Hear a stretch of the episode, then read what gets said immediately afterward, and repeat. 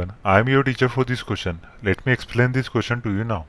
Without using trigonometry table, prove that sin 43 degree multiplied by cos 47 degree plus cos 43 degree multiplied by sin 47 degree is equal to 1.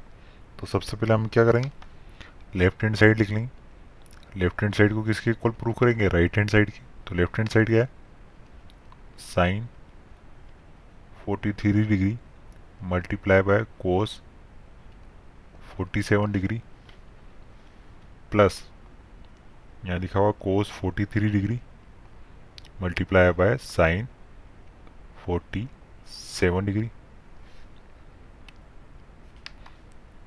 क्योंकि हमें बताए sign A plus B ये किसके equal होता है? ये equal होता है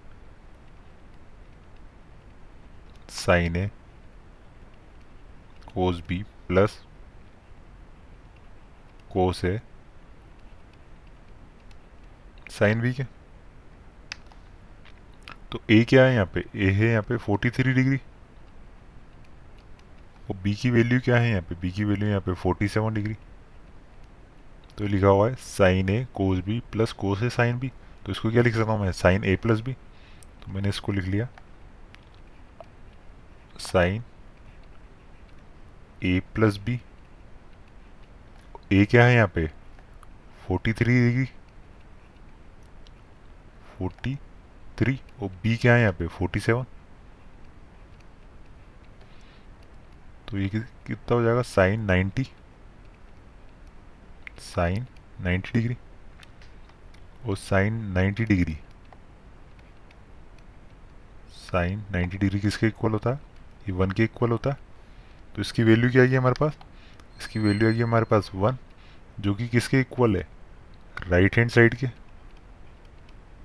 तो हमने प्रूव कर दिया कि left hand side is equal to होगी right hand side I hope you understood the explanation thank you